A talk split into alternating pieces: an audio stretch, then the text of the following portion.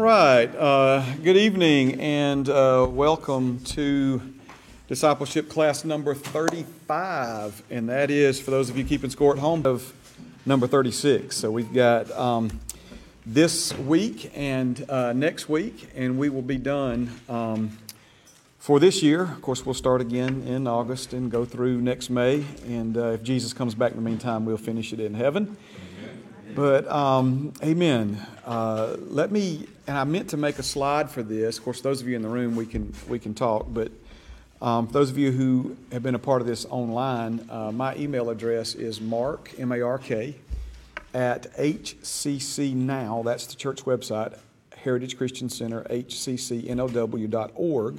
So mark at hccnow.org. And if you have completed uh, 30 of 36 classes online and would like a completion certificate, please send me an email um, this week and we will get that uh, together for you. Praise God. All right, we've got a great group uh, in the room with us. Uh, we don't have camera to show uh, you that if you're watching online, but these folks may not want their privacy interfered with like that. I'm just kidding. But anyway, um, we're excited about our subject matter this evening. It's going to be Stickmen Theology Part 2. We started Part 1 last week. And uh, we're going to get into some, uh, some good stuff tonight. So let's pray and, uh, and we'll get started. Father, thank you for another day of life. This is the day that you've made, Lord, and we choose now to rejoice and to be glad in it. Father, I thank you that everything you make, uh, from the smallest uh, microbe, Lord, to the largest star, uh, it all has a purpose. And Lord, this day that you've made for us has a purpose, and I thank you for helping us fulfill uh, your purpose for our lives in this moment. Lord, thank you for what you have prepared for us. Father, I believe that you had this uh, moment written down in a book before any of us ever lived on this earth. Lord, it's part of your plan for our lives, and it's good to be in your plan, and it's good to be in your truth, Father. Thank you for helping us see things, Lord, that we've never seen before, to see them clearer than we've ever seen them before. And I thank you, Father, for the renewing of our minds and the transforming of our lives now in Jesus' name. Amen. Amen, amen, amen. All right, so um, let's just kind of jump right in. I'm going to go ahead and put the, uh, the drawing from last week up on the screen. I'll put it uh, on the overlay online.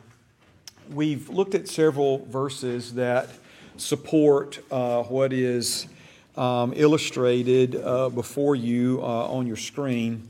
We see the Bible teaches that you are a spirit you have a soul and you live in a body. You are a three dimensional being.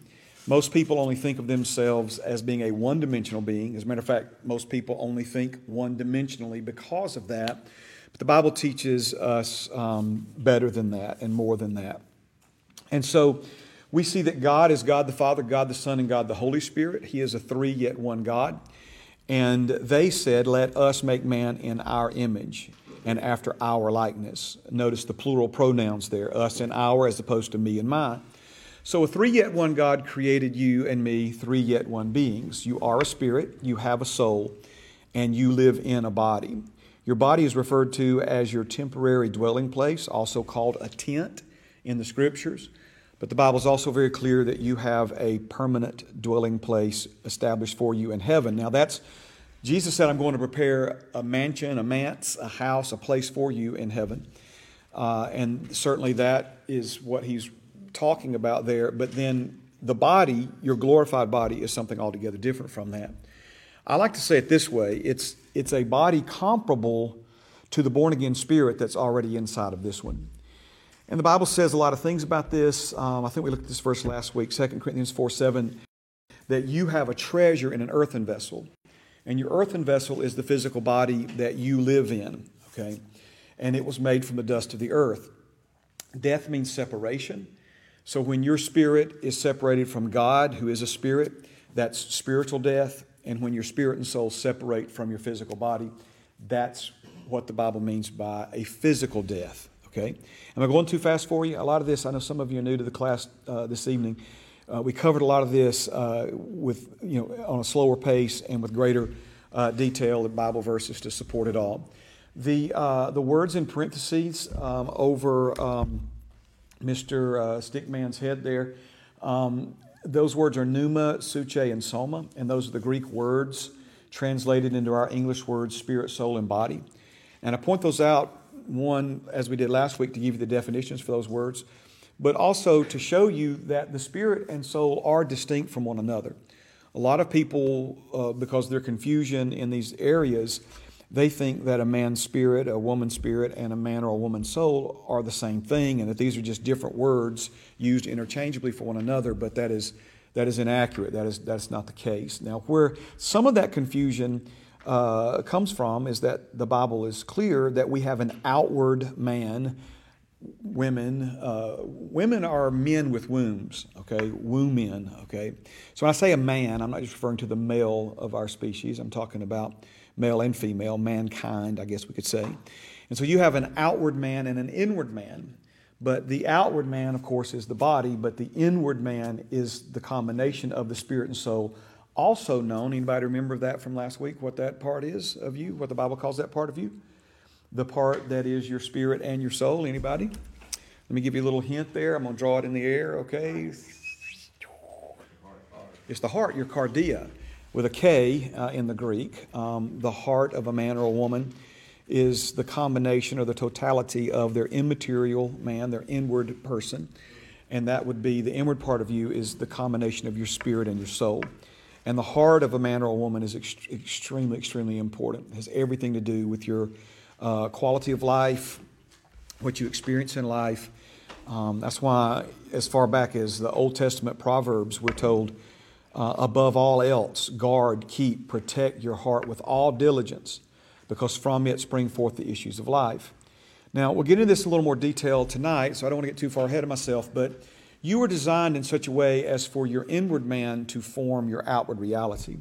What's inside of you flowing from within you, producing what you're experiencing on the outside of you. And so the arrows, uh, with that funny word Z O E written on them, they denote both connection and direction. So the word Zoe means the life and nature of God. And this is where it gets really, really, really, really important, okay? Zoe means the life and nature of God. If you notice over there, over uh, soma, and, and, and, uh, which means body in Greek, um, is the word bios. And bios means what you think it means. It just means biological life or a physical existence. Zoe is different from bios. Zoe is speaking of the life and nature of God, and this is what Jesus came to restore to us. So he says, for example, in John, the 10th chapter, the 10th verse, that I have come to give you life and to give it to you in overflowing abundance. He didn't say, I've come to give you bios, because clearly the people he was speaking to on that afternoon, uh, or morning or day, whatever time of day it was, we don't know exactly that, but whoever he was talking to that day, they already had bios. They were physically, biologically alive. So he's saying to people who had bios, I've come to give you Zoe. I've come to give you the life and nature of God in overflowing abundance, where we, uh, Jesus came to give us this life and nature of God without end, um, also known as what? Everlasting life or eternal life. Okay? So, life and nature of God in overflowing abundance without end. This is what Jesus came to do for us. It's what he came to uh, restore to us. Now, your spirit is the real you. I want to say that like 50 times in a row, but obviously you'd get annoyed and, and, maybe go back to wherever you came from or turn your TV off, okay? So I'm not going to do that to you. But I can't overstate that. I can't overemphasize that because most people on planet Earth think the real you is, or the real, the real them, may not be good English, but it's good teaching, okay, is the body. In other words, that, that's, who they, that's who we think we are. Uh, who we see in the mirror when we look, uh, you know, in a mirror, that's, that's who we think we are. And that's not who you are. That's, that's the body that you live in. Um, that's the, uh, the horse that you rode in here in, okay?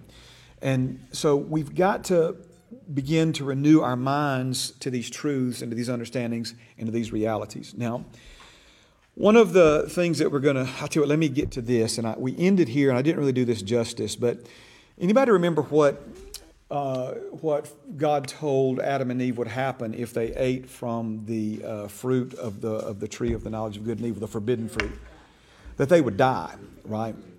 And they knew that, they understood that, uh, but they did it anyway. They ate uh, from the, uh, the fruit of the tree of the knowledge of good and evil.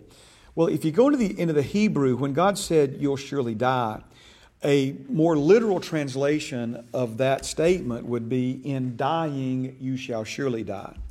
In dying, you shall surely die. Now, this again is awkward to uh, you know the English language. Hebrew is a more sophisticated language than English, and this would be about the only way to accurately communicate what God said to them in English. In dying, you shall surely die. But but notice what this statement um, takes into consideration. This is a three dimensional thinking, forward thinking statement, okay? He didn't just say, you'll die, okay? Because if you hear, um, if you do this, you'll die, what do we think of first when we think of death? We think of the body dying. We think of a person who was biologically alive, no longer biologically alive, and needs to be buried or cremated or, or something done with, okay? Um, and, and so that's, you know, not just to try to help you understand what God is literally saying there, but I'm trying to show you how even when God spoke to them, He used language that took into account that they were three dimensional beings. And so He says, In dying, you shall surely die. In dying, you shall surely die. So notice what He's saying here. He's saying, In dying, you shall surely die. All right? So, what's the point? When they sinned, they experienced spiritual death, but they maintained a biological existence. They were still physically alive. Now, they knew something happened because for the first time, they're experiencing dominant negative emotions. For the first time, they're experiencing fear. They're experiencing a compulsion to isolate. Um, when Adam sinned, the two people that, that, that were there to help him, God and his wife, um, he hid from them, he ran from them. And, and so they knew something had happened, but they weren't dead, at least to their understanding of what death meant. So when God says, In dying you'll surely die, we see that they instantly died spiritually, but it took a while for them to actually die physically. Are you picking up what I'm putting down? Okay, this is this again, I'm trying to show you a few things at once here. Is that is that you know God understood the three dimensional uh, being. Now, the simple way that I am known, have been known to illustrate this is, um, and remember, the church here at Heritage began about four, six blocks behind me uh, in my cabinet business in June of 98. And when I first um, used this illustration, it was pretty easy to do. I just went out in the cabinet shop and got a, a, random orbital sander, if you know what that thing is. And, and those normally have pretty long power cords on them. And so I plugged it in up on the stage and hid it up there. And so when I got to this point in the sermon, I just went over and grabbed that uh, sander and I held it up over my head and, and just turned it on wide open. Well, it's you know, it's, it's really loud, and I'm I'm walking around, you know, really milking it, trying to act like I'm talking over it. Nobody can hear what I'm saying, and I acted as if I accidentally walked too far and pulled it out from the wall. Okay, now that sander didn't stop on a dime. Okay, what did it do? It coasted for a while until it eventually died. Okay? And so, if you can imagine that or picture that in your mind, this is what it means to, in dying, you shall surely die. When did the sander actually die? When it was disconnected from its power source, okay? Um, but then it, it coasted for a while. And so, that, that moment of coasting, because remember, God created you to be in a moment of coasting, really, your life is but a vapor. That's all biological existence on this side um, actually is uh, compared to the eternal existence that Father God created each one of us for. Now, let me just be as plain as I can uh, with you, all right? And this is why I get so excited about an opportunity to teach spirit, soul, and body or stickman theology to people. It's because there are some things you will never understand until you understand spirit, soul, and body. Um, when I say an understanding of spirit, soul, and body will answer at least a thousand questions for you, I really don't believe I'm exaggerating. It will help you understand so much about your existence. But let me, let me tell you where the real, pardon the expression, the real money is in understanding spirit, soul, and body is that there are very, very important things in God's Word that you will never understand, that will never make sense to you, that you will never, therefore, be able to apply to your life until you understand spirit, soul, and body. because God speaks to us through His Word. But just like we illustrated Him speaking to Adam and Eve and dying, you'll surely die, He speaks to us from the perspective of you are a spirit, you have a soul, and you live in a body. Let me jump way ahead, and I just keep feeling compelled to do this, okay? When the Apostle Paul spoke of his body, he spoke of it in the third person. He said, for example, I will not let it rule me. Okay, he recognized that he was the spirit that lived in that body. And he also recognized that his flesh would try to rise up and override him and rule him. Um, he said things like, I don't owe my flesh anything. So your flesh will tell you that you owe it um, this or that. You owe it a cigarette. You owe it a this or a that, okay? No, see, you, you don't, okay? But again, pay attention to the language there. Um, he's not saying, I will not let me rule me. He recognized that, that he was the spirit who lived in the body, and he spoke of his body as, as this, you know, in a third person uh, perspective, and recognizing that he could not allow his flesh to rule or overrule um, his true being, his true self, which was, again, his spirit. So that's just one example, right? There are some things um, you will never understand until you understand spirit, soul, and body.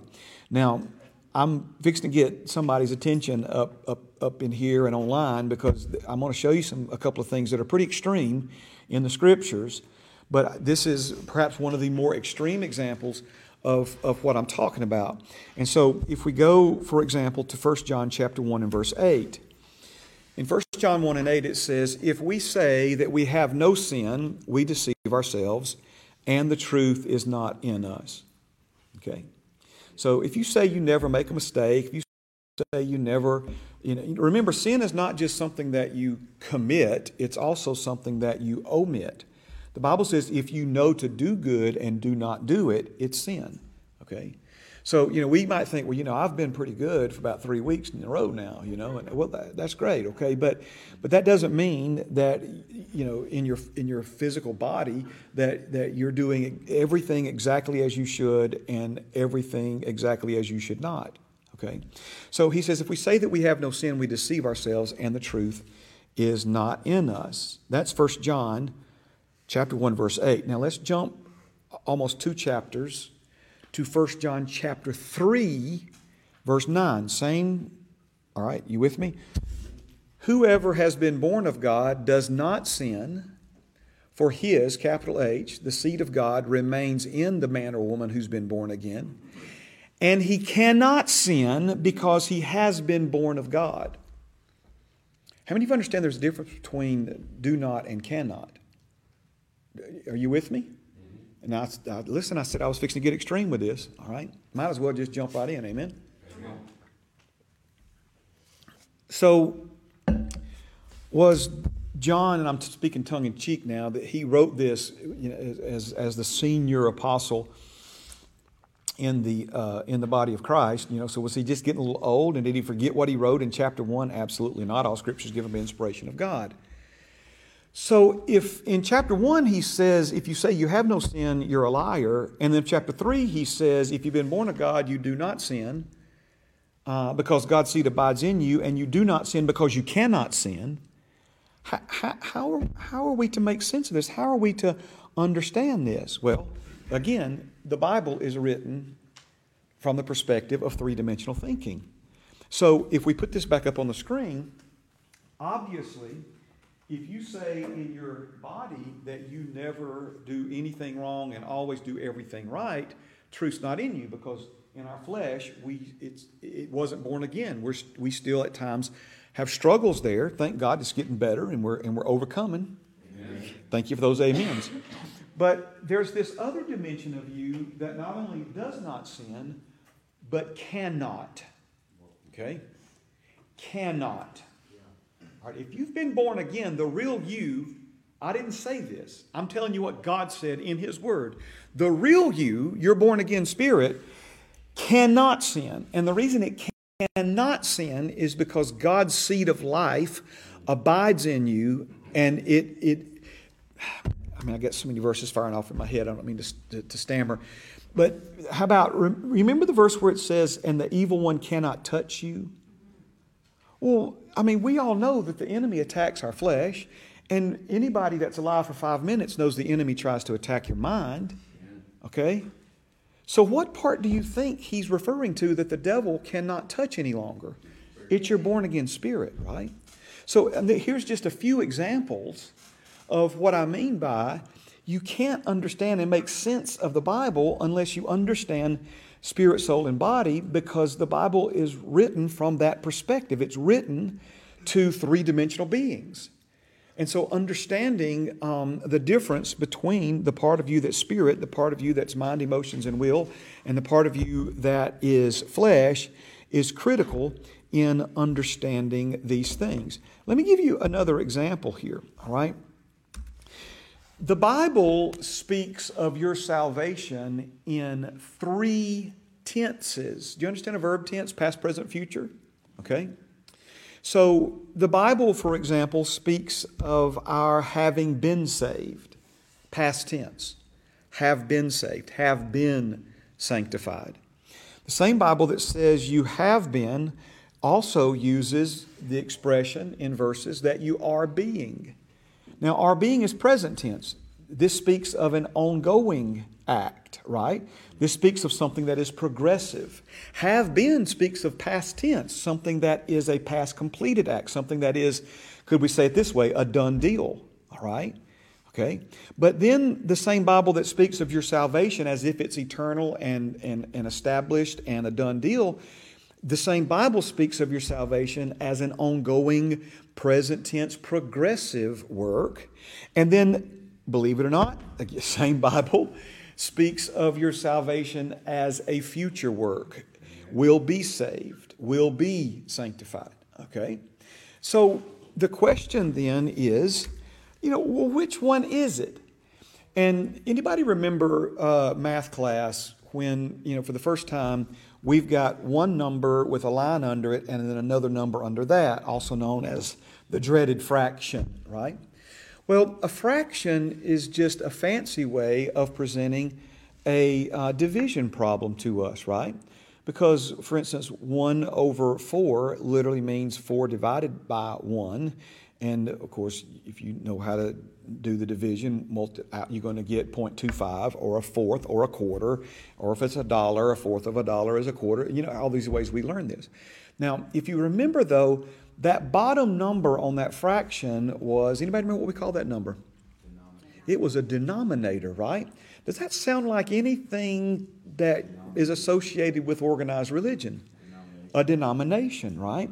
So a denomination is a division of the body of Christ, and denominations are formed by least common beliefs. In, in other words, you, you have denominations that form because they believe this about the baptism of the Holy Spirit or they believe this about salvation, where you have another denomination that has a different set of beliefs about this. Jesus came to do two things for you take away your sins, baptize you in the Holy Spirit.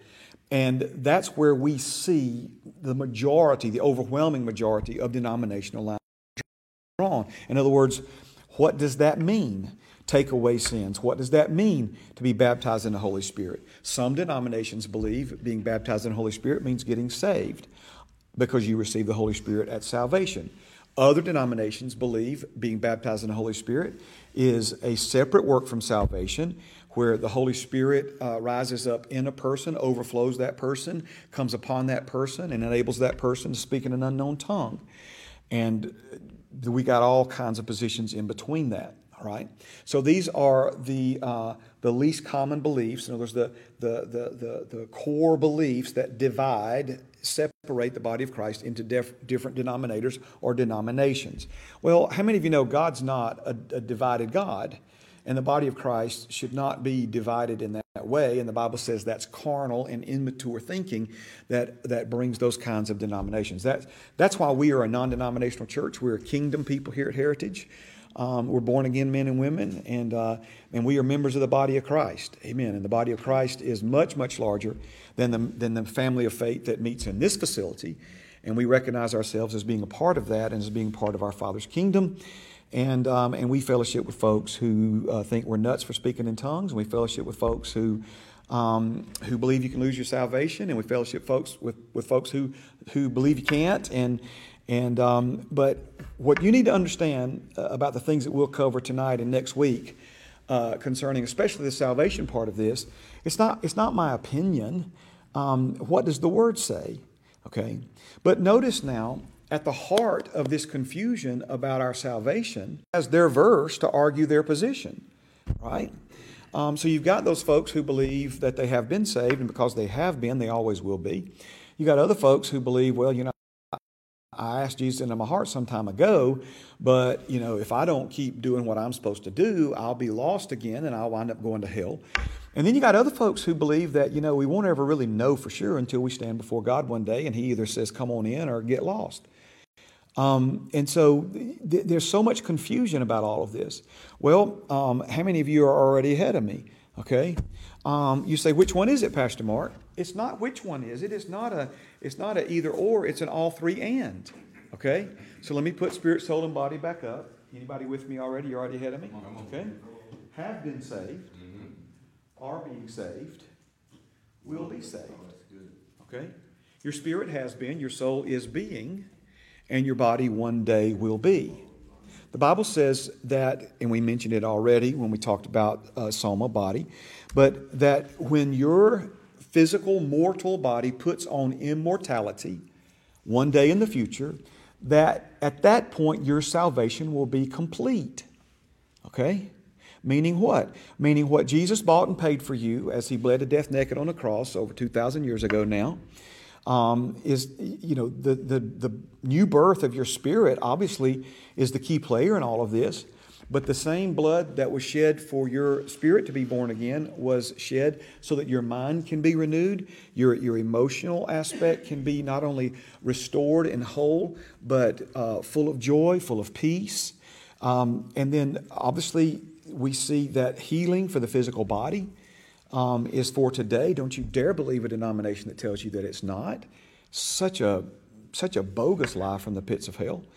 Um, but your salvation will be complete one day when this mortal puts on immortality, when you receive a body that is comparable to the born again spirit that already resides in the body that you have right now. Father God put a treasure, His treasure, in your earthen vessel. That's just straight up good news right there. I'm house to get any more excited about that. Okay, so watch this. Philippians 1 tells us, okay, he who began a good work in you, anybody remember this verse? Will be faithful to complete it unto the coming of our Lord and Savior Jesus Christ. So, what He started in you, He started in your born again spirit, and then from there, He is now working at whatever level of cooperation you will give Him to help renew your mind to who you became the day you became a new creation that the inward reality of your new birth can actually become an outward expression of life so the Zoe that flows from God into your born again spirit, notice if it's ever going to make its way into your life reality, which would, would be in and flowing through your soma, your flesh, it's got to pass through your mind. It's got to pass through your thinking. And as I told you last week, your soul is best understood. I say best understood. I, I don't know if that's the right way of saying it, but is, it is, it's important for you anyway to understand your soul as a valve um, which can either open up uh, things of the Spirit to flow through you into your physical life reality, or it can shut those things off. But remember, Jesus used terminology like in you a fountain, in you rivers. And, and that's talking about in your born again spirit. And, and so these things flowing through your life. That's why we commented uh, for some time last week how most people on planet Earth are trying to live exactly backwards. They're looking for all the answers somewhere on the outside of them and trying to get those things to flow into them. When God put all the answers on the inside of you and He's trying to teach you how to allow those answers to flow from you and through you, okay? Man, this is so important, right? So, happiness is not somewhere out there trying to be found, right? Joy is something that lives and dwells inside of you right? And so it's learning how to allow the joy of the Lord that resides in you, that's your birthright, okay, as a child of God, to have the joy of the Lord in your life and in your heart and, and flowing through you and, and outward and, and infecting other people. Amen. The peace of God that passes all understanding, peace that don't make sense. All of these things belong to you. They're new birth realities. They're, they're yours. They're, in, they're deposited by God in your spirit. Amen. But a lot of people never experience those in their soul or in their uh, outward physical life reality because their mind, right, stays so confused and their mind stays so focused on the past, on negative things, and we just go on and on with that, that, that it's, it's there, it's that reality in them, but it's something that is never experienced. And here's another word for you or enjoyed. It's never experienced or it's never enjoyed. Okay? So let me um, praise God. Let's let's look at a few other verses here. Um, 2 Corinthians chapter 4, verse 16. This is one of my favorites. I got a lot of favorites, okay? He says, Therefore, we do not lose heart. In other words, losing heart would, would be discouraged, right? Okay, losing heart would be frustrated, and why is this not working out for me and I might as well give up and go home and blah, blah, blah. No, he says, no, no, we, we don't lose heart. Even though our outward man is perishing, yet the inward man is being renewed day by day. Outward man is perishing, yet the inward man is being renewed day by day. Now, what we see, and we'll probably get back to it before we're done next week, but 2 Corinthians 5 talks about no longer regarding other people um, humans, amen, uh, according to their outward appearance, according to their flesh, right? Because the earthen vessel that I see sitting in these chairs in front of me, okay, it cannot tell the whole story of what's true about you inwardly. See, we, because we're so focused on one dimensional thinking or flesh first thinking, we, we tend to sum people up and judge people and base people's potential upon what we can see when we look at them with our physical eyes. Somebody tell me, where does God look? Does God look at the outward appearance? He looks at the heart. See, He knows what's true about you inwardly. And what we're called to do as ministers of reconciliation is to help draw out of other believers what's in them inwardly. That's why the Bible says to provoke one another. Did you know that? But not what we think in terms of provoking one another. We think of provoking somebody as like, you know, just getting them really angry so they, you know, throw something at us, you know, and we, and we duck and dodge it and then laugh about it. No. He says provoke one another to good works. Amen. So, in the same way that you can provoke someone uh, and influence someone to do something they shouldn't do, um, I'm not proud of the times in my life when I've done that, but we've all, I think, done it on, on one level or to some degree or another. But he's saying that now we have the capacity to, to stir up good within people and help draw that out, okay? Now, we will come back to this verse, um, but we've commented on it in previous classes. I want you to think about what he's saying here. Um, we do not lose heart that's speaking of the inward part. And, and the heart here obviously is the spirit and the soul. But remember, the component of your heart that would become discouraged and quit would be what? Your mind, your, the soulish part of your heart, your thinking, your emotions, where we don't have a lot of um, emotional endurance. Remember, we talked about emotions and how emotions have to be strengthened and, they, and they're built through endurance, and you can't go buy a pound of peace. And, and, and, and a pound of patience and, and these kinds of things. All right. So if we were going to give up and quit and lose heart, it would be the emotional, mental component of our heart as opposed to the spirit component. Okay. Remember, your born again spirit, it, it knows what God knows. It, it, it's, it's one with Him. Um, it, it, it's sitting on G, waiting on O. I mean, you're born again spirits. Right? That's the part of you that can't wait to get to a class. As we're going to get up early and pray. That's the part of you that that, that wants to help other people and do and, and, and these sorts of things. Right now, sometimes that part of us gets overridden by our thoughts, by our feelings. Well, I'll do it next time, and I'll feel like whatever, you know. And our flesh, laziness, and so forth and so on. But man, there's a part of you. Come on now, if you if you come in contact with that part of you, are you aware of that part of you? It's it's raring and ready to go for Jesus, right? Um, whatever you say, sir, I'm yours to command, sir. Yes, sir, sir, yes, sir. You know. But then there's these other parts of us, right, that are like, well, but you know, I mean, we're kind of tired. It's been a long day, blah blah blah.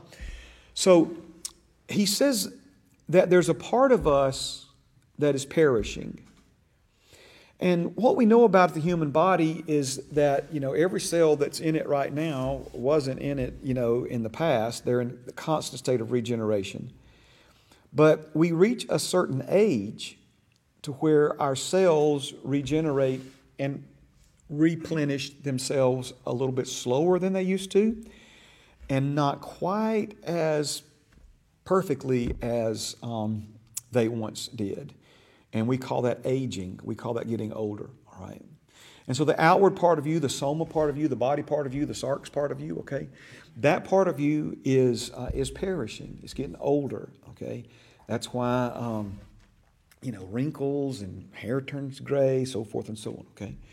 But he says there's another part of you that we can't see necessarily with the physical eye, but he says that part of you is not in a, a, state of not gradually getting older and slower, but that part of you is in a constant state of, of renewal. It's in a constant state of regeneration. Now, let me tell you why this passage is so important, all right? And man, I'm feeling compelled to like try to do something really silly or something to make sure I got your attention because this is important, okay? He's, he's saying here then that one person can have two different realities taking place in their existence at the same time. Okay? So, big words like mayonnaise now, simultaneously opposing realities.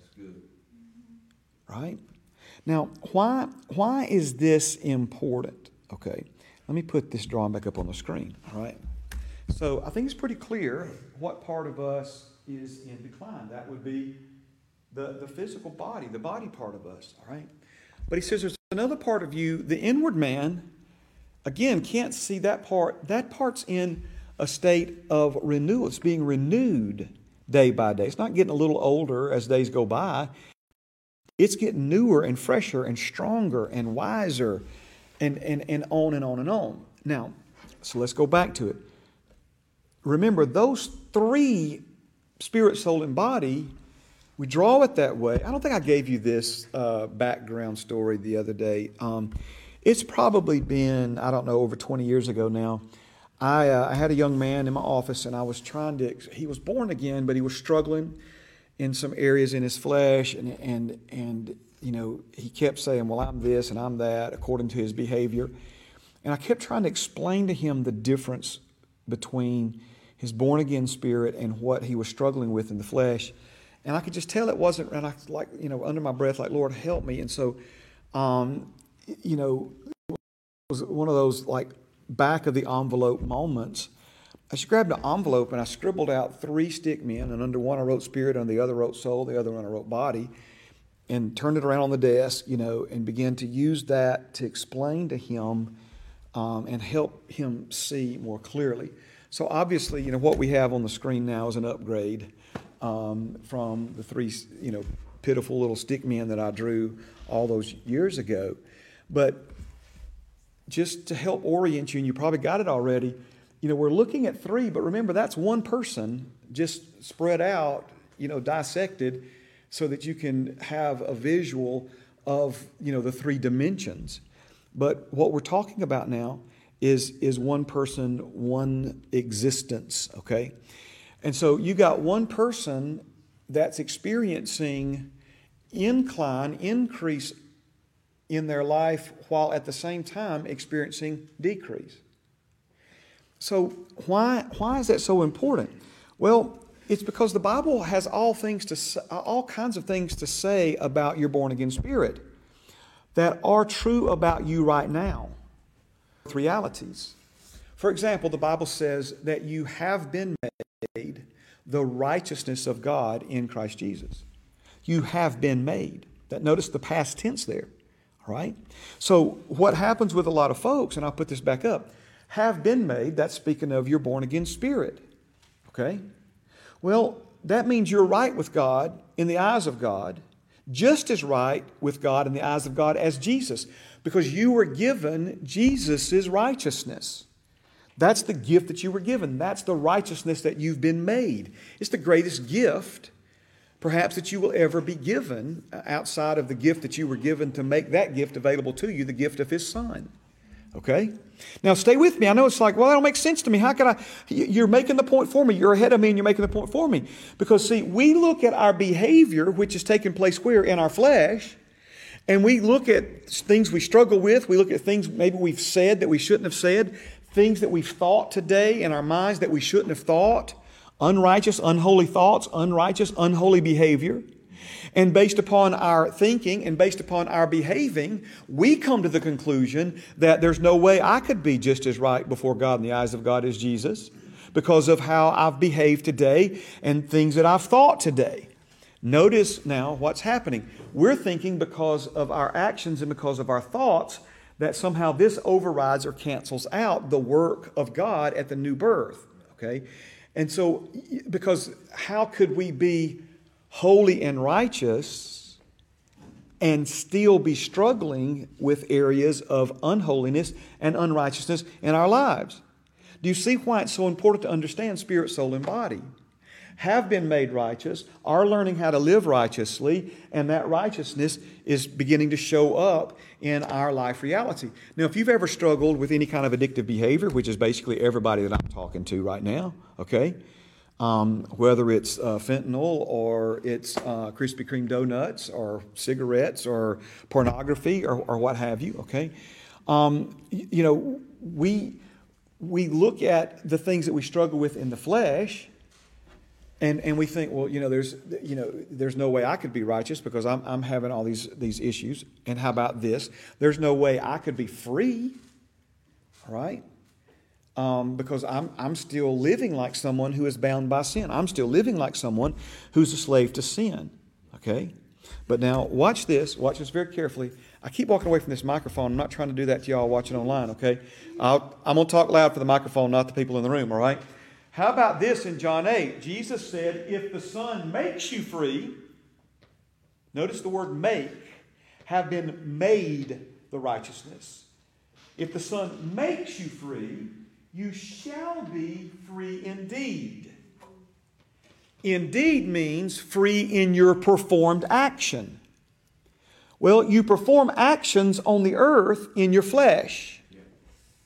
But Jesus, in his beautiful and infinite wisdom, God, in their beautiful and infinite wisdom, okay, they recognized that we could never effectively live a righteous, free life unless they first made us right and free. Are you seeing this? Until He makes you right and free, you have no wherewithal to live a righteous or a free life.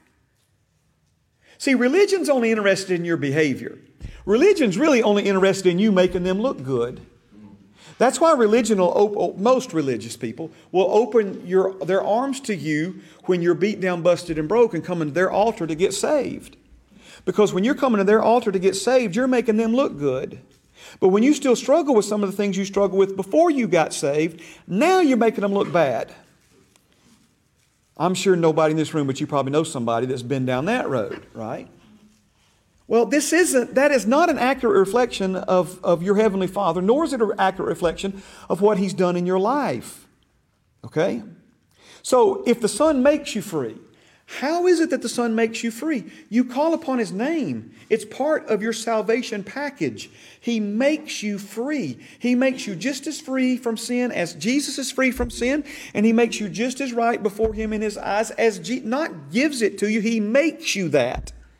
Okay? You say, well, if He made me free, why am I still living uh, as a slave to sin? You're still living as a slave to sin, even though the Son's made you free because you haven't yet learned how to think like a free man or woman. You still think like somebody who's addicted. You still think like somebody who is a slave to sin. You still think like the old person you were instead of the new person you became. So no wonder we live like the old person we were instead of the new person we became. That's why the true target of discipleship is not the Spirit. And the true target of discipleship, believe it or not, is not your behavior, your actions. The true target of discipleship is your soul, is your thinking, is your it's your it's your emotional expression, your feelings, and ultimately your choices. Are you seeing this? This is where we grow up into Jesus. Now, I'm going to comment on this more next week. And I don't want to I don't want to offend you and you not come back because you know I'm not teaching it like you're the, the, the denomination you grew up in teaches it, okay? Prompted me on this, and I should have done it way a while ago. Uh, and, and, uh, and I appreciate him continuing to kind of nudge me inwardly. Um, any, anybody uh, ever bought a house or know anything about buying a house? Okay. Have you ever heard, um, for those of you who've never bought a house or maybe don't know a lot about buying a house, have you ever heard the expression earnest money? Earnest money, yes? Okay. So, what is earnest money? Earnest money is like, let's say you find a house and, and, and, and you want to buy that house, and you put a contract on that house. In you make a formal offer to buy that house from the seller. And with that contract, you're going to include a check made out either to the seller or to the seller's realty company um, for, and it varies, but let's just do a nice round number of $1,000. Okay? So you have submitted the contract, and with the contract, you have written a check out to the seller for $1,000, earnest money. What does that mean? You're telling that seller, listen, I am initiating something, I'm initiating a transaction with you. And I am so serious about seeing this transaction through to completion that I'm putting $1,000 on the line. Should I back out of the deal, you get to keep my $1,000. That's earnest money. Okay? And so what it does is it says to the seller, I am committed to seeing this through to the end. And if I do not see it through to the end, you get to keep my earnest money. Okay? Now, when you were born again, your Heavenly Father made a commitment to you to see your salvation through to the end. He who began a good work in you will be faithful to complete it. Okay? And he was so serious and wanted you to know that he was so serious to see it through to the end, all the way through to the day you stand before him one day and he hugged you as a child instead of backhanding you out of heaven. He made a deposit in you, okay? He gave you his Holy Spirit, the Bible says, as earnest money, okay? Meaning what? Meaning he's so serious to see it through to the end that he put the third member of the Trinity inside of you and made the third member of the Trinity one with your newly born again spirit. And if he backs out of the deal and doesn't see your salvation through to the end, right, he loses the Holy Spirit. And that ain't happening. Okay? All right? Now, there's a lot of things like this that religion never tells you. Because one of the things that religion works upon is, is it plays upon people's fears. Religion tries to scare the HE double hockey sticks out of you. Religion tries to scare you straight. Religion tries to, to use guilt and shame and, and condemnation and other types of fear tactics to try to shame you and guilt you and scare you and condemn you into doing right. Okay?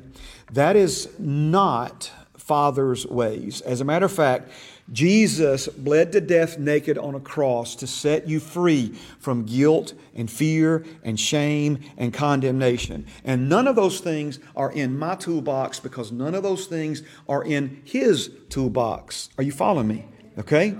But see, when, when religion tries to, to startle you and scare you. I, I was teaching these things many, many years ago here at Heritage, and there was a family that I love so dearly and, um, and they left the church over it because they, they disagreed with it, completely disagreed with it. And the mother actually told me, when I, and listen, they're friends, you know, amen. She's in heaven now, actually. Um, but um, you know, they actually had the courtesy to come and meet with me. And a lot of people just, you know, ghost you and never see them again, you know, as a pastor. But, but anyway, they had the, the courtesy and the decency as friends and people that I love and love me to let me know, hey, we're out of here because we, we can't deal with this. And I'm like, well, what in the Bible that I've taught so far do you disagree with? I mean, what verse of Scripture that I've used, you know, and, and I don't mean this arrogantly, just, just if you would please. I was raised Southern Baptist, and for you know, first 12 years and nine months of my life, so to speak, 11 years, nine months of my life. And then I was in the Assemblies of God, Church of God. I did a lot of ministry in Methodist churches. I, and was, I've got, I, I know a lot about denominations and what their beliefs are and that, and that sort of thing. And the sad thing about it is, I knew their argument against the truth better than they did. I don't mean that. I don't mean that ugly. I mean because I used to argue their side of it. Okay, back in my Pentecostal days when I believed you could actually lose your salvation. Okay, um, and I'm like, well, so what do you disagree with, and, and, and so forth and so on. And finally, the mother just came out and said, you know what she told me? She says, I want my children to be scared to mess up. I want my children to be scared that they're going to go to hell. And I'm like, well, you know, sister, all I can do is pray for you. You know what I'm saying? Because that's that's that's ridiculous. Okay, as as as Tigger would say. So he he didn't just say, uh, "Well, you're saved today, but you know we'll see about it later. We'll you know we're, the jury's still out. You know we'll no no." He's like, "Listen, you're mine now, Amen. and and I have put my name in you. I have put." A new spirit in you, and then I put my spirit in you, and my spirit in your new spirit, the real you, right? Now, however much of the real you is ever realized, in your life reality, well, that depends on how much you're going to cooperate with the Holy Spirit for that inward reality to become an outward expression of life, okay? But Jesus didn't say, okay, you're born again, but if it never shows up in your thinking and behavior, uh, then uh, I'm, I'm through with you. No, absolutely not. Absolutely, absolutely not. How, how about this? I Somebody's pulling this out of me because somebody needs to hear this, okay? But how about this? J- Jesus said John the Baptist was, was the greatest prophet born of a woman. His ministry is recorded in the opening pages of the New Testament, but he was actually, you know, the passing of the, of the baton from the Old Testament to the New Testament. And when Jesus said of John the Baptist that he was the greatest prophet born of a woman, okay, he didn't stop there. He said, But he who is least in the kingdom is greater than John the Baptist. Now, watch this. Greatest prophet born of a woman versus a human being who has been born of God's Spirit. You see the difference here? Because the only way to be in the kingdom is to be born again, John 3. Okay? Now, in other places, though, Jesus tells us what the least person in the kingdom looks like. This is a man or woman who's been born again, but still breaks the commandments and teaches other people to break them. Now, you see, religion will tell you that person's going to be drop kicked into hell first. That's not, that's not what Jesus taught us. Now, I'm getting super duper way ahead of myself now. But religion tells me that I should not teach people these things because we will use them as an excuse to sin. Well, that's just a bunch of hogwash.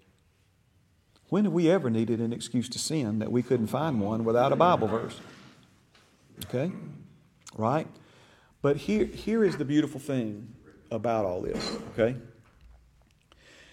Titus 2 says that it's the grace of God, and that's what I'm talking about right now is the grace of God, the goodness of God to you undeserved, unearned, unmerited favor, that His grace will teach you to live righteously and soberly in this present evil world. John chapter 3, verse 1 says, Behold, what manner of love the Father has bestowed upon us that we should be called the children of God. He goes on to say, Why should we be called the children of God? Because now we are children of God. And it doth not yet appear what we shall be, but we know this. When we stand face to face with Jesus, we will look just like him because we're just like him now because we were born of his seed. Now, here's the last part, verse 3. You ready? Whoever has this confident expectation in his or her heart, guess what they'll do? that person will purify their lives even as Christ is pure. See, religion tries to motivate us to live right again with fear, guilt, shame, condemnation. That is not, that is not how Father God operates.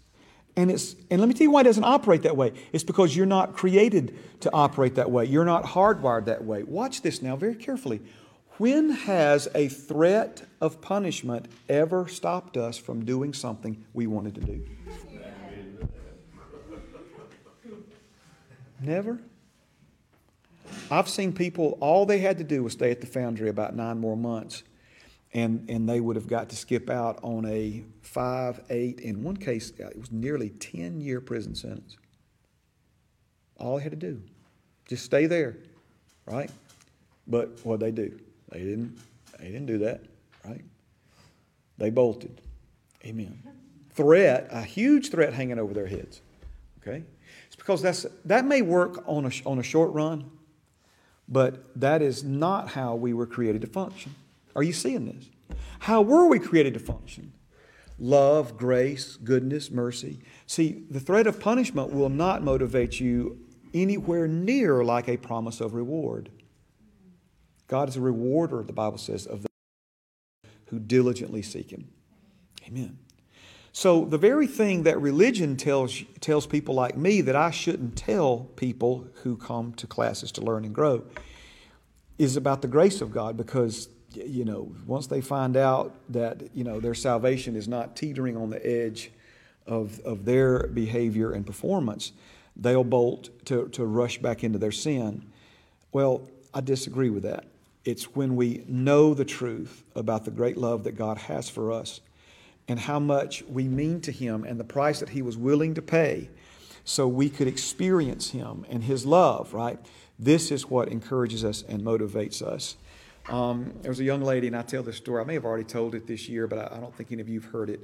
Um, she was at the foundry, and um, she was watching the Passion of the Christ, and um, they were uh, beating Jesus, and we know that he took those stripes on his back so that we could be physically healthy. Uh, by his stripes, we were healed. Notice the past tense there. We were healed. Okay, and um, and in the middle of that, obviously, that's to me is one of the most emotional parts of that whole movie. Um, and uh, I was when I saw that for the first time, I was in a theater, and I was trying not to disturb the people around me, but I was very emotional, crying. And, and, and, and this is what the Holy Spirit spoke to me, um, or what Father spoke to my heart through the Holy Spirit. He says, and I can't even get most of my ministers to preach healing. That's how much it meant to him for us to be physically whole and well and strong, right? And now you've got, uh, you know, a lot of God's people, uh, ministers, pastors, prophets, evangelists, they, they won't even talk about physical healing, much less lay hands on people and pray for the sick. Okay? So this part's unfolding in the movie, and obviously a very emotional moment, and it's kind of quiet in the room. I wasn't there. She jumped to her feet, and at the top of her lungs, she said, I'll never smoke another cigarette. And she sat back down. Well, you think, well, what in the world? What was that all about? In other words, it wasn't somebody telling her she would go to hell for smoking cigarettes. Okay, that motivated her to quit. When she realized how much her physical health and well being meant to her loving Savior, how precious her physical health was to Him, that He would pay such a price so she could be physically healthy.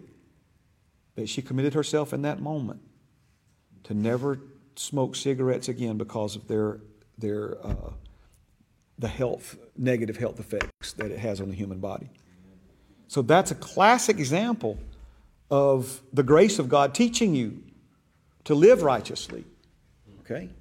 It's because she realized, man, he loved me this much to do this for me. The least I can do is not put these things in my body that are going to detract from my physical health and well being. All right? Now, Hebrews 10 and 14. Praise God. Down payment. Don't forget it. Father is committed. He didn't put $1,000 down on your salvation. You know, because he's just a multi gazillionaire, and if you don't get, if, you know, if you get too much for him to handle, he'll just forfeit the down payment and go on to somebody else. No. The earnest of your salvation is the Holy Spirit Himself, third, third person of God Himself, right? Hebrews 10 and 14. Now, this is another interesting verse. For by one offering, this is speaking of the offering of Jesus' body and blood for our salvation. For by one offering, He has perfected forever those who are being sanctified. Pay close attention to the verb tenses here. Has perfected forever. Is that past tense, present tense, or future tense? So he's talking about a past completed work. He has perfected forever. Now he says those who are being sanctified. Are being is present tense. This is talking about something progressive. This is talking about something that's ongoing right now. So, according to this verse, he says those who have been born again are a perfect work in progress. Well, how can you be both? I mean, you're either perfected and don't need any work, or you need work and you're not perfected. But how can you have been perfected forever? How long have you been perfected? Forever. I mean, forever or just forever till you sin again and you're no longer perfected? Forever. forever. So forever means what? Forever, right? So has perfected forever those who are being sanctified. Well, you know, I'm going to put the drawing back up here, okay? I think you already got it figured out, but let's make sure that you do, okay? So, what part, which, which one of those dudes or dudettes on the screen there, which, which part do you think's been perfected forever? Your body? Spirit. Your spirit, right? That's the real you. That's the part of you that's been born again, born of an incorruptible seed a second time. So, that's the part that's um, the real you, and that part has been perfected forever. It is a past completed work, it is perfected. Perfected means complete. That's why the Bible says you're complete in Him. Quit singing along with those silly songs on Christian radio that talk about how broke we are, how broken we are, how pitiful we are. No, that's not who you are. That's not who you are. But that part of you has been perfected forever, but your soul, mind, emotions, and will, this is where we are being sanctified. Our bodies, we're being set apart. To be sanctified means to be set apart from one thing unto another. So the, the dishes we use at Christmas are sanctified from the 4th of July for Christmas. Meaning what? Meaning we don't eat on the Christmas china uh, barbecue ribs on the 4th of July. But we do eat Christmas dinner on Christmas Day on those dishes. So to be set apart means set apart from one thing, one purpose, unto another. So our being sanctified speaks of God's ongoing work in our soul and in our body, where we be, we're being set apart from, uh, from old thought patterns. How about old automatic thoughts? Automatic thoughts are when, you know, one thing triggers another and we respond automatically. Well, that's the renewing or the reconditioning of the mind, where we're now developing new automatic thoughts, where, where it's not four letter words of death and, and cursing that come out of our mouth when something goes wrong, but we begin to speak the word. We begin to give thanks. We begin to uh, look to God in, in the middle of situations and, and, and, and crises in our lives so the renewing of the mind where, where now because remember thoughts produce emotions thoughts generate emotions. So now as our minds are being renewed we're beginning to experience uh, new levels of positive emotions and the vicious cycle of dominant negative emotions uh, being produced by wrong and negative thinking. That cycle is being broken in our lives. It's being, it's being produced. But these things don't happen overnight. This is a progressive ongoing work okay and it's extremely important for you to cooperate with the Holy Spirit in these efforts. Now, somebody asked me after class last week, it might have been after class, it might have been the following morning. And then some folks online asked me uh, the same question via a phone call. And so let's, let's talk about something. Um, I mean, it's a little premature, but let, us do it now, okay, while we're on it. And if we mention it again, it'll just be a reinforcement uh, next week, okay? Um, when I begin to realize how thorough and how complete and how perfect forever the work that God did in my born again spirit really is, and all that became true about me the day I became a new creation in Christ Jesus. Remember, he said, Old things are gone, they are passed away. And behold, take a long and thoughtful look, all things are new. Remember now, your body was not born again, your soul was not born again. He's talking about your spirit. That's where everything old is gone, dead, and buried, and it's all been made new. New spirit becoming one with God's spirit. And, and as I begin to realize and understand that, and then I also begin to realize and understand how important it is for my mind to be renewed and for me to think like somebody who's been like somebody who's been made a new creation in Christ Jesus, for me to think like somebody who is free and, and righteous and holy and prosperous and wise. Okay? Um, I asked the Lord, I, I said, Lord, I said, why didn't you just go ahead and do in my mind what you did in my spirit? I mean, we, this, we could have got this over with pretty quick, you know. And sometimes, you know, um, I'll have questions and long conversations, and I've had questions that I had to grow up into for the Lord to answer, and so forth and so on. But on this particular day, I don't mean an audible voice, but, but in my heart, in my spirit, because um, that's where He lives. He lives in my spirit, right? Um, when I asked Him that question, it was almost an immediate answer. And, and it was uh, somewhat uh, precise and poetic, even when he, when he said, he said, Your mind represents a sacred line that I. If your mind is ever going to change, you are going to have to cooperate with me in the changing of it. And what he began to show me is that this is the part of us where free will comes into play.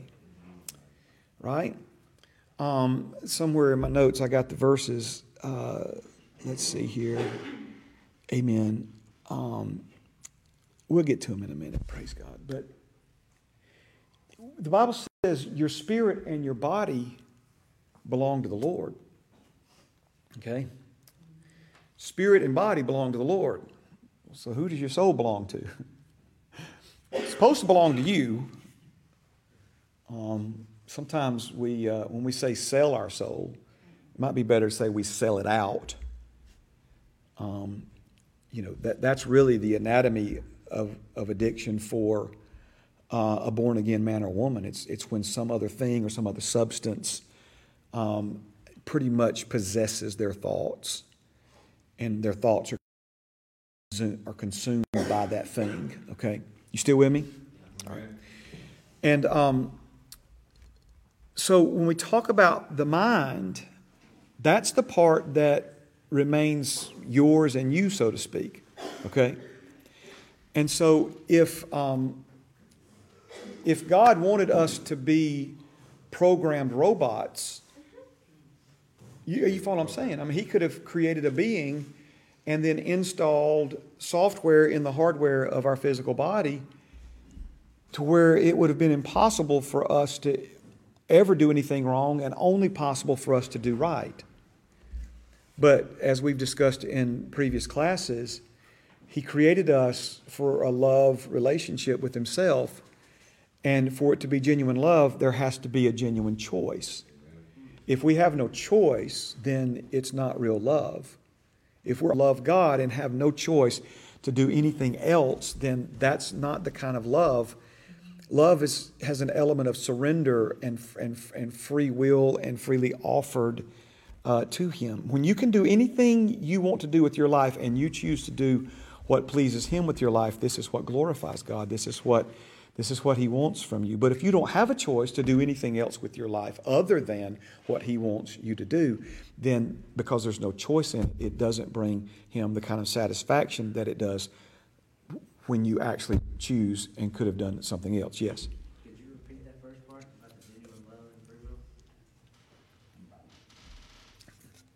Um, next May when I get to this class again. No, I can't. I'm kidding. Um, so, I mean, I'm, i love it when y'all take notes, okay? I like to take notes myself. I've got notes and notes upon notes. Notes sometimes keep up with notes, okay? Writing something down is, is important, all right? Kings in the Old Testament, they were told, God told them, get you a pen and, and, a, and some papyrus or whatever they wrote on, and you handwrite your own copy of, of, of the Old Testament, of the, of the law, right? Um, and so writing it is very, very important. So thank y'all for doing that. But let's not miss, I don't know if I can say it exactly the way I just said it, okay? But the, con, the, the, the concept is, um, you know, if, if, if, if somebody like, let's say, let's say you're in an abusive relationship, and if you don't tell the person that you love them, they're going to beat your brains in. You know, they're going, they're going to beat you to a pulp. I love you. I love you. Yes, I love you. I really love you. I love you. Well, that that is that. That's not love. There's not. In other words, love has to be freely offered. It, it, it, there has to be a choice, right? And and and so you know, Father created us to to to have a love relationship. Remember, God's an eternal community, um, existing in absolute communion, and and He invited you and me to be a part of that community with Him. Um, and so that's, that's the choice. You see, Adam fell from a very high place, but, but the second Adam, the last Adam, Jesus, he restored us to a place even higher than the one the first Adam fell from. Because he restored us to a place from which we can't fall. Now, again, that's going to make a lot of people angry. Some folks just about broke their finger trying to get me off their phone. How dare him say that, right? Um, but, you know, when, when he made us one with himself, are you following, right? And so I believe the reason he didn't create Adam that way, but recreated us with that level of, of union with him, is because he wanted that level of union with him to be a choice. In other words, if he created Adam to be one with himself forever, and Adam couldn't choose to end that relationship, well, even then, there's Adam didn't have a choice in that. We, we have a choice. I know it may be a bizarre correlation, but remember what Jesus said to Thomas? He said, Thomas, you believe because you've seen. Blessed are those who have never seen. They've never put their fingers in the holes in my hands and feet and side, but still believe. Right? In other words, because I'm not saying that Thomas's belief didn't mean something to the Lord, but it didn't mean nearly as much to him as those of us who have never physically seen him or felt the scars in his hands and feet, and yet we still believe, right? This is, a, this is next level um, uh, stuff. And so the fact that we can choose other things and other priorities and other interests. Um, listen, let's just bring it, break it down, okay? You guys could be doing something else tonight. Those of you watching online, you could be watching Andy Griffith reruns or whatever it is, binging on Netflix. Or, but you, you chose, as, as Jesus um, said to, to, to Martha about her sister Mary, Mary's chosen um, the better thing. You know, she's chosen that which can't be taken away from her. But it's a choice, right? I mean, it's a, it's a choice. And so when it comes then to the mind, it's not like we're just going to go to sleep, you know, um, even think in one way and wake up with the inability to think that way any longer and can only think this way. Um, the renewing of the mind is an ongoing process that we can, uh, you know, expedite by our level of cooperation and participation. Okay, or it's like what we see in Hebrews five. Uh, the the writer of Hebrews speaks to people there who had been born again, saved for a long, long, long time. He said, You've been saved long enough, you've been in the church long enough, you ought to be teaching other people by now. But you still need somebody to go back and teach you the basics. You, you still need a bottle with some milk when you should have graduated to not just eating meat, but preparing meat and serving it to other people by now. Okay? So notice these are folks who, who have not chosen to cooperate they, not, they don't take advantage of the opportunities um, that God puts in their lives to come to classes like this. um, to read uh, books that God's inspired people to write, to spend time in the Word, to spend time in prayer, to develop that, that, that, that fellowship with God and with His Holy Spirit and with His Holy Word, um, and, and actually, you know, study the Scriptures and, and make notes as you study and ask God questions and ask your leaders questions. And, and see all of, all of these things you're, you're, you know confessing the word spending time in worship all of these things that, that we do can either accelerate the renewing of our minds and help us grow spiritually and develop spiritually or we can choose not to cooperate and remain as spiritual infants for decade upon decade upon decade so you know that that's I don't know if I said what you was looking for me to say, but it's it's the it's the, okay. Good. Thank you for the thumbs up there. But it's it's the um, you know it's this idea that again. Let's go back to God. Why didn't you just do in my mind what you did in my spirit? You know, he listen. I passed from death to life, and I was born again. I passed from death to life in the twinkling of an eye. I was a dead man, and then I became alive. I had no Zoe, then I had it. Right. I became a new creation in, in a split second, right? Um, you know, things in the spirit travel at the speed of, of light or faster, okay? And, and so what God did in my spirit, it, to say it was instant is not even fast enough, okay? But now we come to the soul. We come to the mind, emotions, and will. And, and it's not that he isn't able, but it's the fact that if it's going to change, I've got to cooperate and be a part of the process, right? So we just sit there and scroll through a thousand channels on the TV, or we sleep in on Sundays, or, you know, and never spend time in the Word, um, or spend time reading things from authors that don't know um, Holy Ghost and unknown tongues from a hole in the ground, or what, you know, and so, you know, we, anyway, we get indoctrinated by religiousized thinking and so forth and so on. And, you know, so remember, he said, desire the sincere milk of the word that you may grow thereby. And so, desire who chooses what you want, who chooses what you go after, who chooses what you make a priority in your life. You choose that. You choose what you treasure. So, amen. I hope it don't sound like I'm fussing. I'm not. I'm just, I get passionate about this because, you know, we're just leaving a lot on the table that we could be experiencing and enjoying, that it's ours. You know, um, things that we've been given, things that we, we're capable of doing, but for whatever reason, we, we um, have not grown up into those things quite yet. So, by one offering, He's perfected forever those who are being sanctified. Okay? So, um, the world has a saying that uh, and, it, and it probably is the epitome of one dimensional thinking. And um, I probably need to look the saying up because I probably say it different or backwards or wrong every time, but you'll get the, you'll get the meaning, and that's all that really matters, I guess. If it looks like a duck, if it walks like a duck, if it quacks like a duck, it's most likely probably a duck.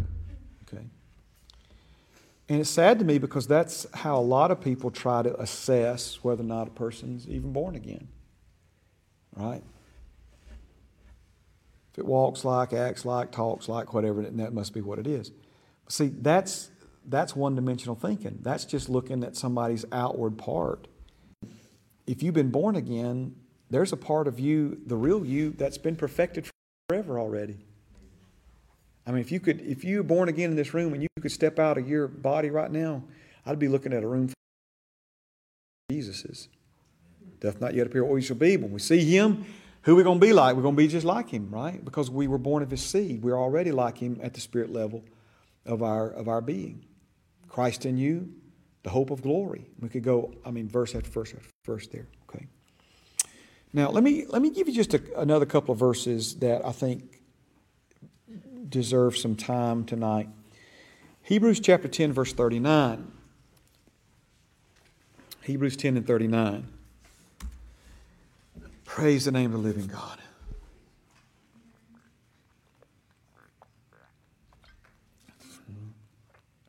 If that was picking up on the mic, those of you listening, I was drinking water. That wasn't a cricket in the room, okay? I was slurping water. All right, says this, but we are not of those who draw back to perdition, but those who believe to the saving of the soul. Perdition means to miss out, and there is a spectrum of missing out, okay? Perdition, even, is sometimes used uh, as a uh, synonym for hell itself, okay? That's the ultimate missing out of things, all right? But notice drawing back. What you, when you draw back, right? Drawbacks when you go so far, then you you pull back from your commitment. You you're like, man, I'm going to do this. I'm going here. I'm going to study this. I'm going to learn that. But you never follow through on that. So drawing back is the opposite of forging ahead or following through. The path of least resistance leads where? Always leads to an inferior life. And so drawing back to perdition would be taking that path of least resistance and missing out on the other end of that spectrum be missing, missing out on God's highest and best um, for your life. But notice he says, but instead of those who draw back and, and do not follow through, we are of those who believe to the saving of the soul. So you got two you got two groups of people, right? You got the people who draw back and got the people who don't. Okay. Or we say it another way. You got the people who push on through resistance, and you got the people who take the path of least resistance. So who are we? We're, we're not those who take the path of least resistance. We're those who believe to the saving of the soul. Right? Now, I hope that what we've talked about so far is putting you in a position to realize that this is not necessarily talking about um, the, the saving of the spirit. The new birth is the spirit being born again, but who believe to the saving of the soul. This is speaking of that on, ongoing progressive work. You, you know, we, part of, let me, let me try to, I have to watch myself. I can get bogged down here. There's a lot of uh, minutia, detail, whatever, you know, specifics. Um, sometimes, sometimes, and I'm not trying to confuse you, but this will help you. Let's just get the broader picture here. Have you ever heard like um, they'll talk about like a plane crash and they'll give the, the count of people. There were 43 souls on board. Anybody ever heard that terminology? Okay. So in that case, soul is being used to just speak of a person. It's in itself. Okay. Not that we're going to correct the newscaster, but it's like, no, sir, there were 47 spirits, souls, and bodies on board. Okay. Um, and then there are other times when um, the word spirit is used to speak more of an attitude. Like if there's a Marine in the room um, or listening, watching online, my father's a Marine, okay? The Marine Corps has something called esprit de corps, the spirit of the Corps. And what that's referring to is how a Marine carries himself or herself. Okay? So sometimes, you know, we hear spirit and it doesn't necessarily mean real you, okay? Um, and same with soul. And so that's why these things get confused in preaching and teaching. And remember, the only scalpel sharp enough to cut and separate the part that's spirit from the part that's soul is the Word of God. And so here, the Word of God is making a cut. It's not speaking of the new birth and your spirit being born again. Here, he's talking about what some term soul salvation. And this is the ongoing progressive work of the renewing of the mind as it reflects in uh, the emotions and then ultimately the choices. All right? Here's another one James 1 and 21. Therefore, lay aside all filthiness and overflow of wickedness and receive with meekness the implanted word which is able to save your souls. Okay? Now, we have to receive the Word of God in order to be saved. How can they hear? Unless somebody tells them. How can they go and tell them? You know, unless they're sent. And so we hear the message, the good news of salvation, and we believe and call upon the name of the Lord and we receive salvation. But the same word that brings salvation is also the same word that is critically essential to the renewing of the mind, which is to see the salvation that has already been received and has already taken place, perfected forever at the spirit level of our existence, then uh, begin to work and transform us at the um, soul level, soul dimension of our existence. Now, we mentioned this verse a moment ago, these verses, 2 Corinthians 5 17 and 18. Therefore, if anyone is in Christ, he is a new creation. Notice it doesn't say he will be, is a new creation. Old things have passed away. Behold, all things have become new. He didn't say they will pass over time, they will become new over time. No, he's talking about what's already been perfected forever at the spirit level of your existence. Now, all things are of God. If you read it tomorrow, it'll still say now. If you read it tomorrow, it won't say yesterday, all things were of God. If you read it tomorrow, it'll say now, all things are of God. Who has reconciled, who has reconciled who has reconciled.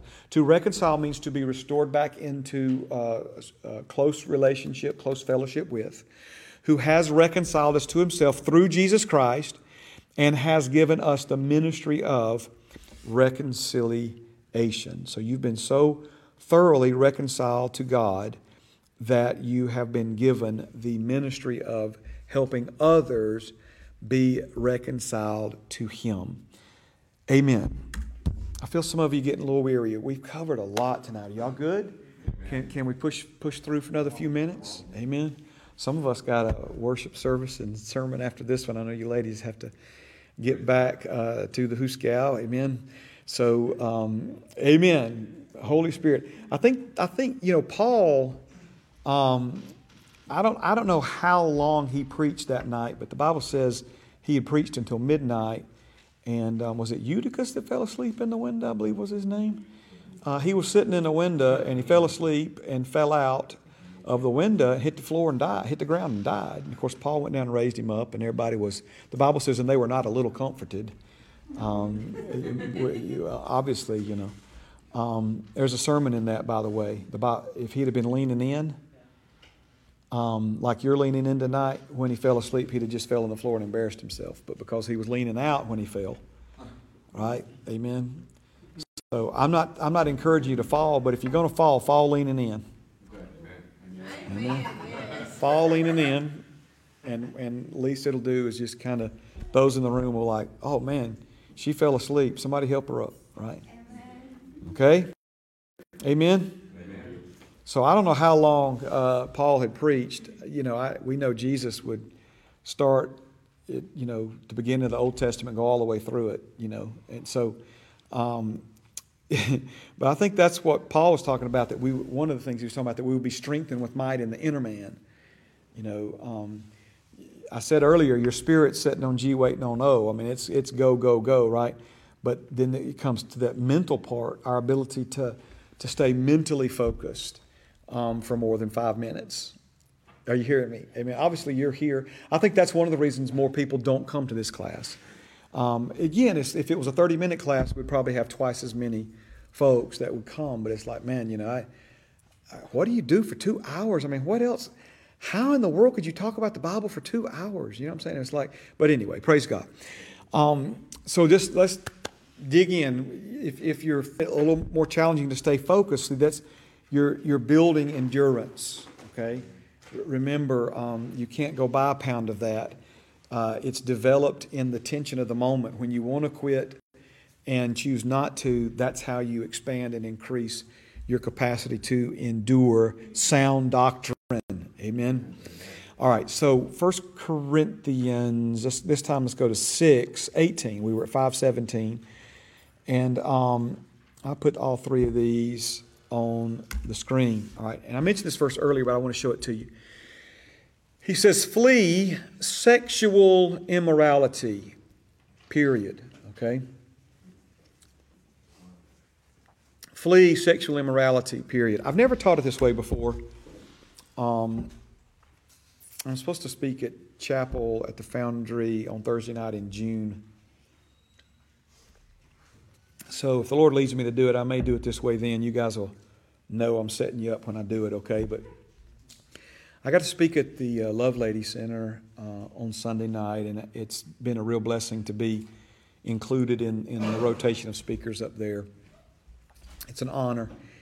And, um, and boy, they get, if you've ever, ever, you can only imagine that's about 300 women, and, and it, it, they get ramped up, dude. I mean, they get, they get fired up about Jesus. And, and, um, and so I did, you know, what a lot of people do. You know, you get up there and it's, it's, uh, so I said, anybody in here love Jesus? And it's, ah, you know, crescendo, you know, and I'm said, you know, it's almost the old Sergeant Carter, I can't hear you. You know, it's like, and uh, you get louder and louder and louder. And, and um, I said, anybody in here respect him enough to do what he says?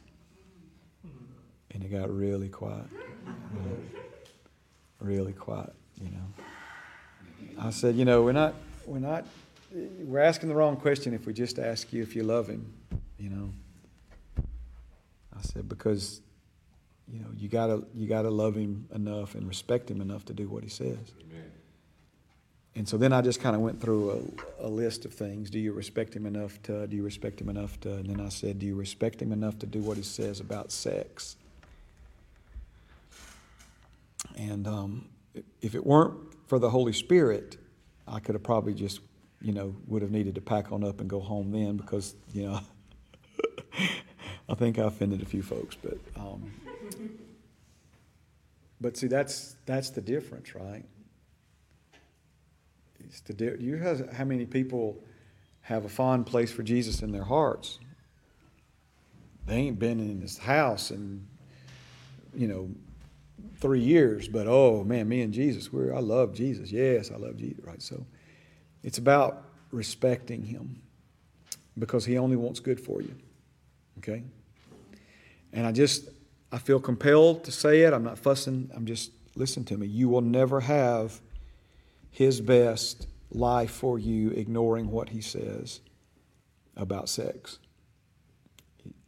I'm just telling you. Well, Pastor Mark, you know, this is the 21st century. No, this is God. It's an ancient book, but it's timeless answers. So the instructions are flee sexual immorality. Every sin that a man, man with a womb, womb man does, is outside the body, but he who commits sexual immorality sins against his own body. Addiction is like a sin against your own body. What is a sin against your own body? A sin against your own body is any sin that you would commit that would alter the way your body functions moving forward talked to a lot of people who've come out of addiction, struggle with addiction, and you know they'll they'll be the first to tell you that they wish they had never even heard of crack cocaine, much less ever used it. Right? So it's a sin against your body because now your body wants it and wants more of it, and, and you know heroin, things of this nature. I mean, do you realize how many people uh, addicted to alcohol? They're not drinking to get drunk; they're drinking to, to keep from being sick. So they've changed the way their body functions, okay? So it's a sin against your own body, okay? Or do you not know that your body is the temple of the Holy Spirit who is in you, whom you have from God, and you are not your own? Some of you heard me say one of my confessions is, My life's not my own to do with as I please. Okay? For you were bought at a price. Therefore, glorify God in your body and in your spirit, which are His, which are God's, which belong to God. Now, I always catch myself trying to explain this, and I've come to the conclusion that it's really one of those concepts that English words can only get you so far that the Holy Spirit has to reveal it to us, and He is, and thankfully so, okay? But I think it's strategic that He said your body and your spirit are God's, belong to God, okay? And He's obviously did not say your soul belongs to Him. Now, that doesn't mean that you can't give it to Him, okay? Um, your soul is one of those things like, how do I say this? Thank you, Holy Spirit, for helping me. Any parent in the room ever given your kid money or a gift to give to you? So they would have something to give to you, because they wanted to give you something, but they didn't have nothing to give you. They didn't have no money, you know. So make me a card. I don't want to make you a card. Okay, all right. So remember, before God ever told them not to eat one tree, He told them they could eat from every tree. And There was all kinds of wonderful trees there for them to eat from and enjoy. He said, but that one, see, that became what God gave them to give back to Him. Are you seeing this? It became the tithe. It's, to me, it's the earliest form of tithe. Now, watch this. What if God had initially said, Every tree in here is yours, have at it, enjoy it, feast on it, just eat to your heart's content? Then, six months later, he's like, Hey, uh, Adam, buddy, um, I see you enjoying these trees every day down here, and uh, I, I, I, would like to have one of these trees for myself. W- w- would you mind just giving me one of them? I'm at him like, man, you, are you kidding God? I wouldn't, I wouldn't have a tree to eat from at all if wasn't from you. I mean, pick you some out, help yourself, right? But that's not how God did it, was it? He said, every tree in here is yours to enjoy. But you see that one right there? That one's mine. Don't touch it. Okay? So it became the thing that belonged to somebody else that Adam and Eve were to be faithful with. The Bible says if you're faithful in what belongs to another man, that's how you qualify for true riches. That's how you qualify for what God says is your own. It, it, it's what He wants you to have. Okay? But we know, of course, they weren't faithful in what belonged to somebody else, just like a lot of people. The tithe is, is what belongs to God. And when you spend the tithe on yourself, God says you're stealing it from Him. Okay? I'm not here to receive an offering, as I often say. That's not what this is about. I'm just trying to show you here who created your body, who created your soul, who created your spirit that was that was you know needed to be recreated, and then who created the new one inside of you. All of those things, God. But He says, your spirit and your body are mine. Your soul. See, it's back to that conversation we had a minute ago that's, you know, what are you going to do with this? Because the, the, the, soul is the part of you that's uniquely you. Are you follow what I mean? That, that's, in other words, your thoughts. Know, you can surrender your thoughts to God, or you can think whatever you want to think. You can live on your, in your own little fantasy world, or, or you can commit your thoughts to Him, commit your ways to Him, uh, you know, meditate on Him, set your mind on Him, or you can choose to do whatever, but it becomes the part that's yours that you have to offer Him, to, to, to uh, give to Him. Okay? Amen or me? Amen. How about this one? Still talking about the soul. We're about out of time. Can you believe we're about out of time? Man, 640. Obey those who rule over you and be submissive for they watch out for, somebody say it. They watch out for your souls. As those who must give account. Let them do so with joy and not with grief, for that would be unprofitable for you. So I, am I'm, uh, as Paul said, magnify my ministry. I'm not magnifying myself, magnifying my ministry. I'm very comfortable you know, that God chose me from my mother's womb to be a servant leader to his people. And specifically in the area of, of pastoral ministry and teaching. Okay. And notice that my primary assignment is to watch for your soul. That doesn't, listen now, that, you see, spirit and your body belong to God, and and obviously you can do whatever you want to, but and not acknowledge that, just like they ate from the tree of knowledge of good and evil, they acknowledge that God said it was His. Okay, I don't recommend it, but you know, recommend that the real you and, and the body that you wrote in here in it's it's it's His. Okay. But then that soulish part of you, because remember, as you think in your heart, so are you. Right? So, so I know it sounds so simple, but it's so true. What am I here to help you with? I mean, I help folks with a lot of things, and, and obviously the Bible talks about physical needs that people have, so forth and so on. Don't mind doing that. Happy to do that, but that's not that's not the real job. I can't tell you how many times we've helped people with financial needs and stuff like that at the church, and that, and sometimes I'll even say, you know, two or three times, I'm like, hey, look, I, I, don't, I don't mind doing this, but but this is not the primary help that I'm here to give you.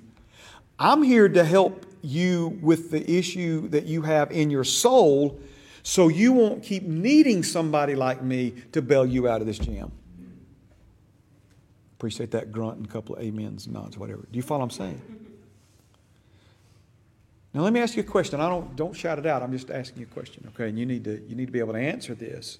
Those of you who participate in these classes that are part of a recovery program, online or in the room, okay? You need to be able to answer this, okay? Who is over you in the Lord? No, no, no. Let's go back to the verse. Let me put it on the screen. Obey those who rule over you. Right? So, who, let, let me say it another way. Who do you answer to when it comes to the things of God? Because God's, see, God's trying to get you under who and what you're supposed to be under so He can put you over who and what you're supposed to be over. Who's over you in the Lord? Who do you answer to? Who in Christ are you submitted to? Okay, I'm, I'm not, y'all are helping me clarify the question. I'm, I'm not asking you to say a name or anything like that, but you saying that's helping me. So, spiritual leaders, yes, but I'm, I mean a name. A name. You follow, you follow what I'm saying here? I mean, some of you act like y'all are looking like a calf looking at a new gate.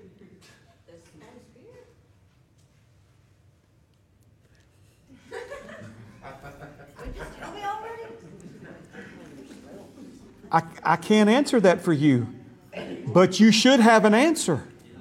There should be a pastor in your life. There should be one of God's servant leaders in your life that you submit yourself to, that you listen to, that you, not my word, God's word, that you obey. Right? Now, I'm not, listen, I'm not picking on you because everybody watching online I mean, I could say this to a, you know, a Jesus festival with 20,000 people in the room, and, and they'd all laugh and throw Mountain Dew bottles at you. And that's a problem because that's not God's system.